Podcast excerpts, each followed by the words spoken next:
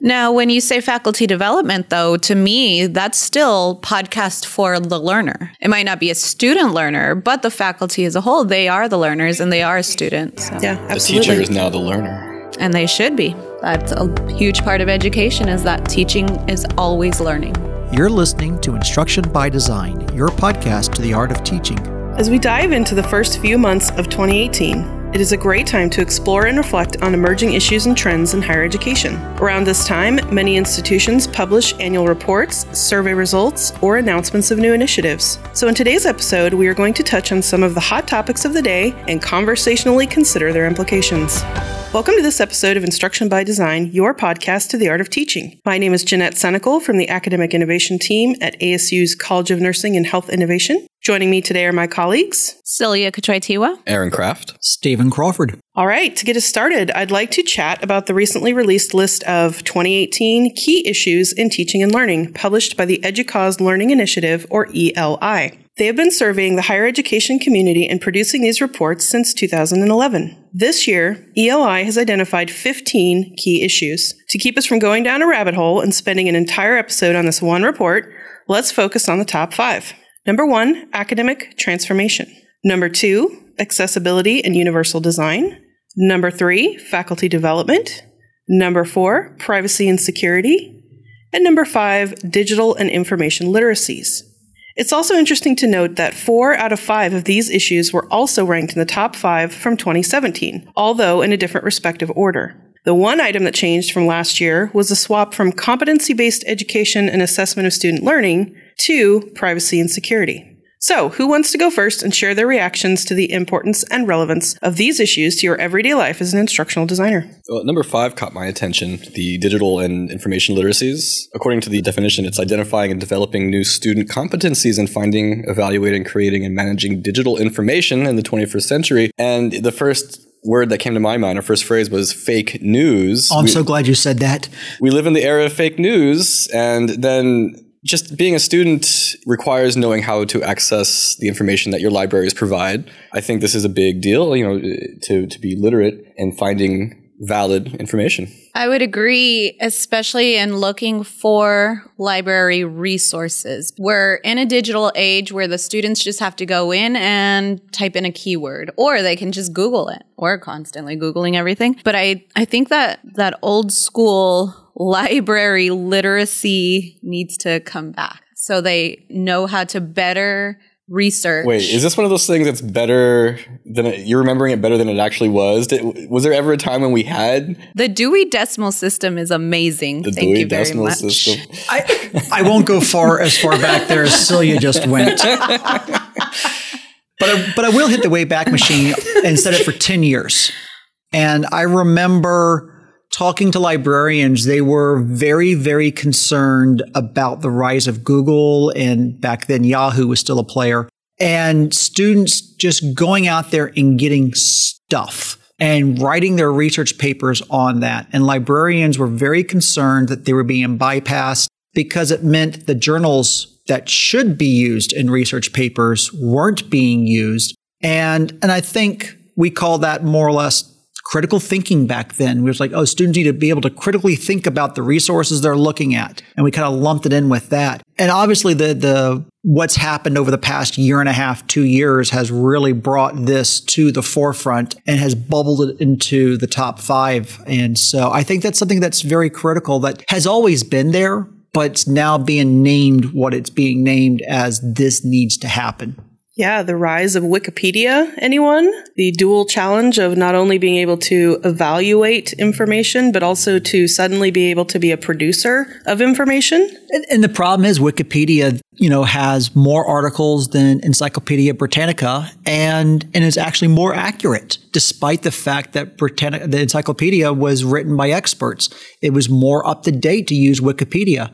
But at the same time, it was easy for people to change and make it false and take longer to find those falsehoods if somebody wasn't looking for them. Life pro tip don't take directly from Wikipedia, but look at the sources cited at the bottom and follow that rabbit hole instead. Very practical. Yeah, that was always my approach. I think that's a great point, Eric. Uh, I'm not the only one to know that. no, you, I, I did that too. It was great. I don't think you did that like a couple weeks ago when you so, uh, cited Wikipedia. Are we going to do this now? We're going to do this now? yeah, I cite Wikipedia when uh, when it suits my needs. So. You know, but to be fair, sometimes Wikipedia has some of the best definitions out there. I mean, I look in the dictionary at different things and it's, and the definition is either hasn't caught up yet to what it is. Yeah, they're, they're, but that's, that's just it. I have a discerning eye that I've developed over the years. What do our students have? Do they have that experience? And that is something we need to help our students gain crowdsourcing information. What about that leap of privacy and security into the top five? What do you have to say about that? Oh, I am big on this. This is one that I think is a very important one, and it's one that I think faculty should be more aware of than they are. We think about oh, well, the LMS, that is the institution's problem. They're the ones who's going to secure that. They're the ones who's going to protect that data. We think about Turnitin for those schools who use that as a plagiarism checker.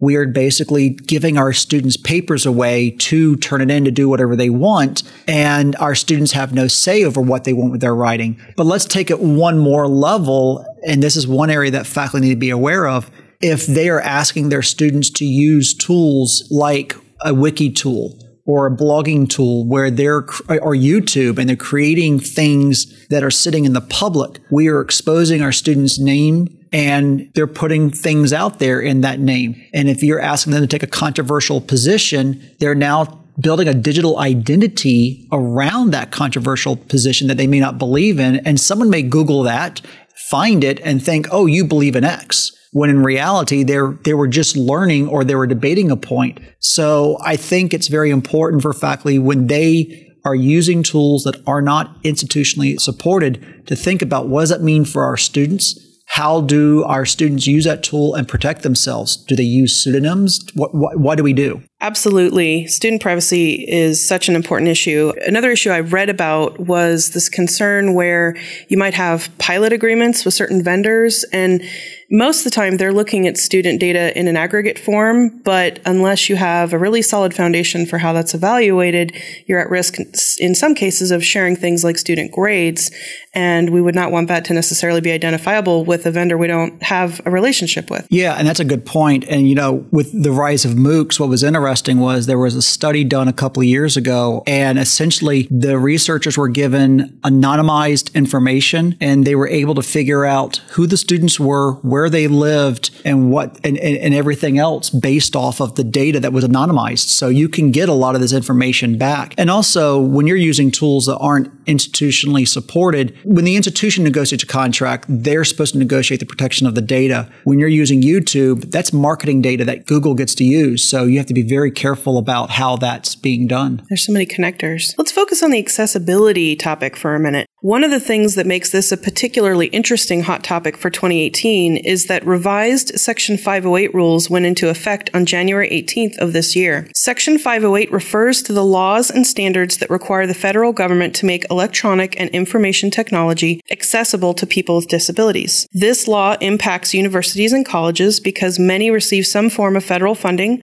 or operate programs that adhere to federal standards for a variety of reasons. Another thing I'd like to note here is that when I attended the Online Learning Consortium's Accelerate conference last November, accessibility as a whole was most certainly a very hot and very visible focal area. Much of the discussion circled around not only the legal requirements for addressing accessibility, but also the broader ethical and practical imperatives for ensuring materials are as usable as possible for all stakeholders. Accessibility can be a scary issue for faculty because a lot of times we hear about it it on the news when things go wrong and there are lawsuits involved. What do you think about this as a hot topic for 2018? It's always a hot topic, really. Good answer. it's tricky. I know when I'm doing course builds here, I don't get an extra note saying, oh, make sure that we make this accessible. And there's certain areas where you can do that. If I'm uploading an image to the course through uh, the LMS, there's an option to put alternate tags on it, for example. And, you know, I don't do that. I guess, you know, slap my hand, but I'm not sure that anybody's doing that necessarily. Please correct me if I'm wrong. I think sometimes we do it and sometimes we don't. Yeah, I would say that that's probably the one piece that I don't always do is the images and tagging them. I try to check for other things Videos. I know that one program is trying to go through all of their videos and make sure that they have, you know, closed captioning on them. But it's a it's a tricky project. I mean, it's a Right. huge project to go back through and make sure that everything that you're using has closed captioning, especially if you weren't the one who created it. If you're, you know, pulling from let's say a YouTube video, kind of don't know. and that your. PDFs aren't just images, but rather you have searchable text, for example, and that all the videos are a certain resolution. There's a lot to go through, but you're saying that a program as a whole is looking to upgrade Yes. the courses to become accessible, right? See, to me, it, it can't just be the designer alone. It has to be a group effort because it's it's a large undertaking. And you know, and to be fair, with us working in nursing, a lot of these requirements haven't been a problem for us because of the fact that most of our students, if they have a, s- a vis- uh, a vision issue or a hearing issue, that may preclude them from participating in the profession. However, things have changed so much over the last couple of years. That's not the case anymore. And so this is something that we definitely need to pay a lot more attention to and become a lot more consistent with. But that just touches on nursing. I mean, when we're looking at like healthcare related courses Especially that don't have, you know, yeah. nursing specialties, those are the programs that are still, you know, needing to make sure that everything is accessible because they they don't have those same restrictions or policies. I do know of at least one deaf student in one of our online courses a couple of years ago, and they didn't declare until halfway through their program. And so, you know, and, and that was back in the days where nothing was closed captioned unless it had to be. And so obviously that triggered things to be closed captioned. But like I said, that's becoming less and less of a luxury for us. It's now becoming a necessity. We have to do this. Much of the focus on the legal liability is in your outward facing websites, and that often that kind of content generation and quality controls handled in a different way at large institutions than your instructional materials. And it's also worth pointing out that there's not an accommodation and an accessible website are not the same thing. Accommodations are reasonable changes to certain types of material based on user needs, not a general legal standard. Know, and one of the things I want to tag on one of the things Aaron said about PDFs, they need to be searchable. And one of the ways I always check is can I select some of the text within the PDF? And if I can't, then it's not usually searchable. So and that's how you know. that's one of the ways I you can check for yeah. that. But when creating one, the best thing to do is in Word, do save as PDF. Mm-hmm. If you do print as PDF, it becomes more image like. But if you do save as, it, it's actually usually searchable. It's probably a topic for another episode, but if you have a document, a PDF that's not searchable or you don't know, or I, I guess you could use uh, Stephen's method to check, but if you need it to, to be or to have searchable text, who does that for you? Well, if you've got a copy of Adobe Acrobat, and I don't mean the reader, but the full version of Acrobat, you can run it through what's called an optical character recognition, and then you have to manually correct everything if it's wrong. And that, and I used to have students who did that 15 years ago, and that was a lot of work. I think that's a huge question too. Is whose job is it to make sure all of this is done? You know, what um, does it come back to the ID team? Is it the responsibility of the instructor to go back through their course to check this? Is it a program director who's you know checking courses? I mean, whose job is it? I think it has to be a group effort. And different institutions approach that differently. Some of them actually have people that's literally their job and they use very regimented checklists and procedures. So it, it can vary quite a bit. It's a big issue. One other key issue on this year's report that I'd like to briefly touch on, and of course, one that is near and dear to our hearts. Number seven on the list is instructional design. Generally, this reflects the evolving roles and visibility levels of IDs, but in particular, let's chat about something that has certainly garnered a lot of buzz recently the National Study on Research Engagement and Preparation of IDs in Higher Education out of Oregon State. What do you think about IDs as researchers or research partners? To stay up with the information that's out there in the world of education, higher education, faculty development, I think it's extremely important for instructional designers to have some sort of foot in the research door. Well, if you're trying to make a data driven decision about your course design, then it's absolutely essential to have some research component to back up your actions. So yeah, I would, I, I'm totally in favor of it. But if I had a rant card, I'd play it. My program didn't teach me, and I'm, I know I realize that sounds like uh, I'm not trying to play victim here necessarily, but I, I never learned how to do proper research, other, except for my own essays and papers, right? So. That's a big component of the report Yeah. is exactly to tease out where should that be and and how prepared are instructional designers in their formalized programs of study. Where do they learn this stuff, or or do they not learn this stuff? And the study does say that 16.8% have said that that is one specific barrier, that they do not have the specific training or experience to be able to complete a research. It's not just me then. No, it's not just you. I, You're part of that 16. I, I was fortunate enough to be in a program that valued the research. And so we were taught the evidence based approach. We were taught that, you know, instructional design should be about evidence, not about tradition. So I learned some of it. I also had the advantage of starting a PhD. So I learned more research bits than a lot of my colleagues had. And then I did eventually go and complete an EDD and and that was an action research focused degree. And I, and I tell you I really liked the action research approach and this is something I advocate for all instructional designers is partner with faculty. If you have a pro, you know, to solve a problem in the teaching and learning process, what does the evidence say? Where did it work? It may have worked in your context. It may not. But if it, especially if it did not, then this is an opportunity to go, hey, this is something. And when I say did not, I mean it hasn't been applied there yet. This is an opportunity to try something and and then write about it and communicate. Hey, this works in this context as well, or it worked partially in this context, and then we made these adjustments, and now it works better in this context with these adjustments. Get that word out and publish it. I think a lot of instructional designers now have gotten used to presenting at conferences, and that's that's a very good thing. It's time to take the next step and start publishing.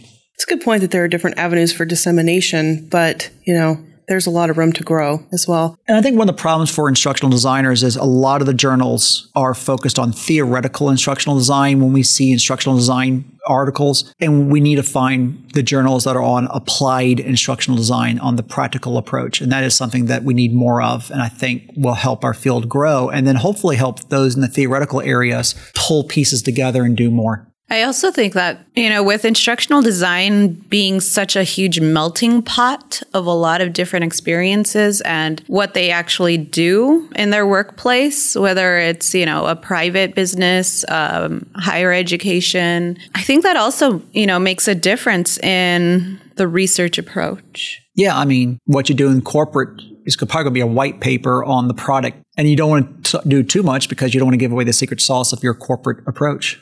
I think it also, you know, changes up the different experiences that the instructional designers are coming in with. Like Aaron said, you know, in his education, he didn't gain that research experience. It was a great program, by the way, but I did not get that component. Yet. But from, you know, myself who comes from an education background from post back to masters, I did have some of that experience with research. So, you know, it all depends on where your prior knowledge is coming from. I think one of the biggest practical barriers for me in, in thinking about this is what it means to be an instructional designer as a staff member. There's not necessarily in every institution an understanding that that's the role or, or scope of a staff person's work. And even if they are in an environment that supports that kind of engagement, they may not have the time or the bandwidth. It's not a deliverable that they're held accountable to. It's a funny comment you make there because at some institutions, you'll see instructional designers carry the academic staff title, which essentially gives them the same footing as a librarian, which has academic protections and, and, and a publication expectation in many cases to do research. Whereas other institutions, yeah, they're just pure staff, much like your desktop support person or your uh, department admin assistant. How, how about that for a nice difference in approaches? It just goes to show there's so many flavors of ID work out there. But I'm curious, is this going to be a thing? Is, is uh, an instructional designer who knows how to do research going to be necessary in the field in the future? Because if so, I would love to get that professional development in. Well, I mean, one of the con- the conclusion to this report talked about how Oregon has decided that they are going to hire one specific person, one specific ID to be a fellow for their research. So Oregon has one. so we know of one. N of one. and to differentiate, that's Oregon State. Um, Oh, sorry. but I will also say that Penn State has at least one as well. I know that they have an instructional designer who is pretty much a researcher, not a course developer. Well, they talk about this in QM quite a bit in the, the fellowship network, right? Yeah, that's because that's the person who's president of that group is the one I'm thinking of. Yeah, when I saw the the barrier, the number one barrier being time, the first thing I thought about was, you know, how many of these instructional designers are coming from places where they're almost basically course factories, you know, just trying to get courses out and pushed out. And I could definitely see them having difficulty with time. But when I think about a team like the one that we have, I could see us having the ability to use some of our time to do more research based approaches. Sure. Well, I've worked in three different locations as an instructional designer, and every institution had a different perception about what my job is and what my purview is. Right. So everything from glorified tech, just fixing problems in the LMS, you know, all the way to no, we, we want you to help with the professional development and, you know, getting a lot more, uh, getting my hands dirty, you know, with the, uh, what's going on in, with the, uh, the instructors. Right. So, I mean, it, you have to have that validity given to you, I think, from the on- outset before you can even go that far in, in, in to contributing research. You know, and I'll echo that sentiment. My career has been spent in some very forward thinking organizations. And I've spent a majority of my career going, why are you not telling your story better? Why are you not telling people what you're doing? Because what you're doing is impressive. And part of that is my fault as a member of that organization because at the time I either didn't have the skills and knowledge or it wasn't considered important. And and I'm, I'm I've been fortunate here at ASU to have had a number of partners. My first refereed journal paper was in conjunction with a faculty member and a librarian talking about one of our instructional design practices that we were implementing in a course. It was very novel at the time. It wasn't that big of a deal to me because I was like, oh, this is just what we do. But it was very novel in the librarian's field. And so she's like, we're going to publish on this. And, and we did. And I think that is something that, you know, as faculty are looking to publish more, we can be a good partner and contribute. Again, if we move more to the evidence base, that means we should be reading the research that's out there already. And it makes us more knowledgeable of where the gaps are so we know where to write and we can tell our story better because we're doing some impressive work, not just the, those of us in the room, but instructional designers all across the globe. It's the next frontier for IDs. Uh, this is Ricardo Leon. I'm the uh, producer here on IBD. Uh, I have a, a question that kind of maybe is a little bit relevant. What do you guys think about the work that you guys are doing here in this room right now in uh, in reference to this research work? That was that was I was subtly referencing this as being the opposite of being seen as purely a glorified IT. By the way, so Well, Jeanette's not going to answer that question. Um, that is exactly the agenda we're building right now. You know, we've built a year's worth of episodes. We kind of have an experience under our belt. I think we can now write very honestly about the process and how to go about it. And and I think you're going to see some things come out of this group on that. So we're going to practice what we preach. Darn it! Prior to attending the Learning Innovation Showcase that ASU had last week, where we took our podcast and we we talked about how we built our our podcast and the phases that we went through and what what's in our next phase the conversations that we had and the interest level that we gained from the conversations, I think put us in a great position to be able to write some of that, some papers or, you know, do more research on this. Prior to that, I mean, honestly, for myself, I wasn't sure that we were ready, but after seeing the interest level with the people that we talked to, I think we definitely are in a in a great position. I think that's the value of a poster session or presenting at a conference because you can kind of gauge what what is the enthusiasm around the topic, and and I think you just exemplified that perfectly on where we're at and how valuable of an experience that can be. podcasts are making a comeback. Yeah, the group of people that we talked to differed from, you know, faculty who wanted to learn more and listen to our podcast to faculty who are wondering, or, you know, other uh, staff or other members of the university who were just wondering how they can get started. So, you know, the the range of audience and all the ideas they had about how we could improve our podcast as well. A lot of opinions on that. So people are, but I think that speaks to the vested interest in it. It's Mm-hmm. it's real. It's a form of formative assessment, isn't it? Is it? From someone who came with a critical eye into this podcast. That's too good, Jeanette. Yeah, you're right. But you know, Jeanette, you you did some looking at the evidence on this topic, and, and again, I think this podcast is another dissemination. I mean, we talk about research and publishing, but this is a form of publishing as well. But you did a, you did some research on this topic of where how much has been done on this Right. In the in the uh, educational literature, most of the existing research focuses on using podcasts for learners as a form of content or material. The the gap that we're we're you know thinking about and looking at here is what does it mean to use the podcast in a different way as a faculty development mechanism, as a community outreach mechanism. There's such a, a range of possibility here to explore the application and what the outcomes are. Now, when you say faculty development, though, to me, that's still podcast for the learner. It might not be a student learner, but the faculty as a whole, they are the learners Good and they are students. Yeah, so- I meant I meant yeah. students in that case. So thank you for clarifying that. Yeah, absolutely. the teacher is now the learner. And they should be. That's a huge part of education is that teaching is always learning. Good it's the point. cycle of life.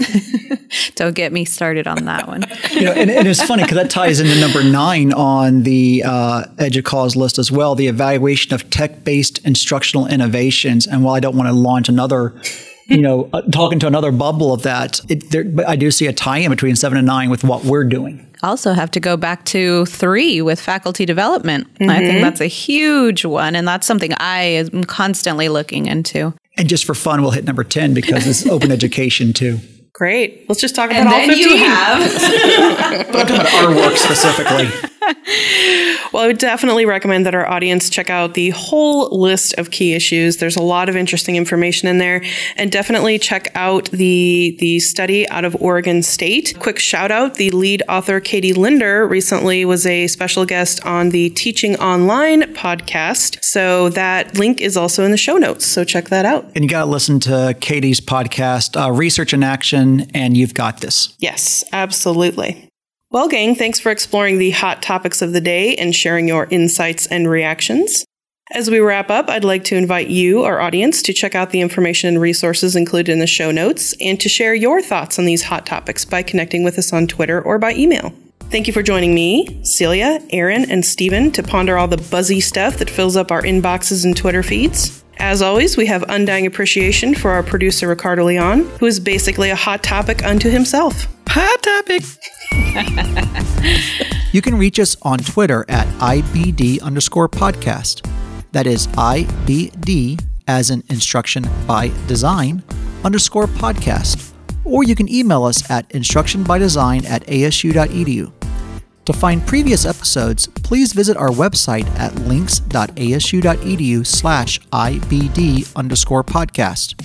This podcast was produced by Arizona State University's College of Nursing and Health Innovation. Okay, ready? Let's do this. Time's ticking. Just make this short. One, two, three, five minutes. Done. Okay. All right. Are you guys done?